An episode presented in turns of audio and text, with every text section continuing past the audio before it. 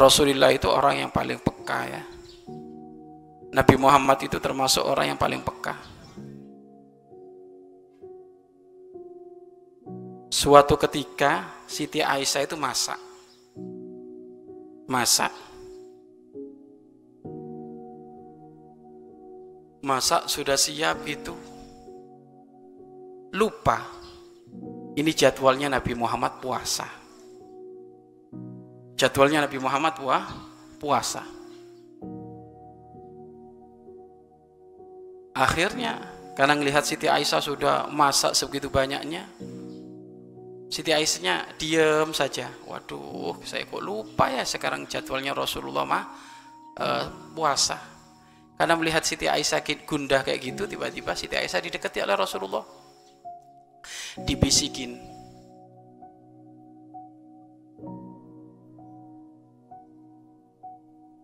laisa ma'ana bisoim. Aku nggak puasa kok.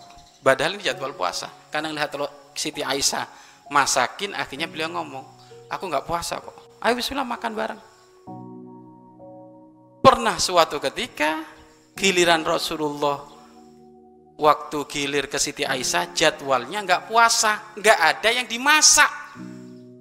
Siti Aisyah bingung ini. Waduh nggak ada yang dimasak nggak ada yang dimakan nggak ada ini maka Rasulullah pun melihat Siti Aisyah gelisah, maka Rasul berkata,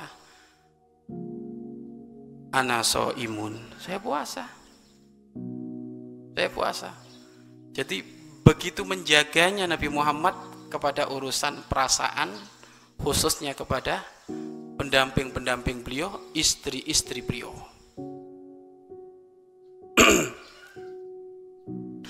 Kalau ada suami nggak pernah mikir perasaan istrinya, itu suami bodoh, suami goblok. Walaupun orangnya gede, keker, brewok, bodoh, goblok. Itu tak ubahnya kambing itu. Yang hidup di dalam rumah tangga itu. Ya kan? Jadi kalau ada suami nggak peka itu langsung aja foto kambing cekrek, ini lo inti. Itu aja. Bagaimana hidup di dalam rumah tangga nggak ada kepekaan? Ya? istrinya pengen apa nggak peka pengen dirinya saja wis. Saya imam. Iya imamnya orang bahlul. Itu aja. Imamnya orang gendeng itu nggak ada imam mentang-mentang kayak gitu. Nggak lihat Rasulullah Shallallahu Alaihi Wasallam. Urusan puasa aja dibatalin oleh beliau. Kenapa? Karena pengen menghargai seorang is istri. Memang kepemimpinan di dalam di dalam rumah tangga itu dipegang oleh suami. Tapi suami yang benar itu nggak asal-asal. Semuanya bijaksana adil menjaga perasaan. Terus seperti itu dijaga perasaannya. Pulang malam-malam aja. Rasulullah kalau pulang malam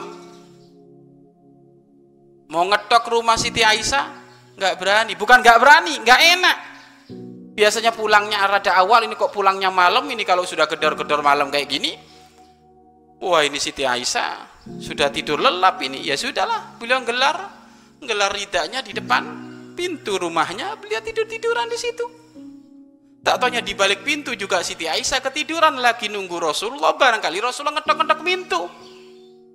Malaikat Jibril senyum inilah dua orang yang saling mencintai karena Allah. Rasulullah di depan pintu ketiduran Siti Aisyah di belakang pintu ketiduran sama-sama menghormat. Sekarang wow mati ta tidur sudah dia udah ketok-ketok digedor-gedor gak bangun-bangun. Ajib ini memang imamnya orang bodoh itu. Ya kan?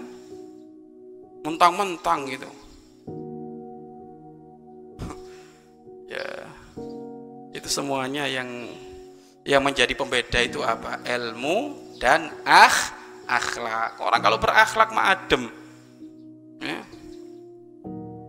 Berilmu diamalkan jadi akhlakul karimah.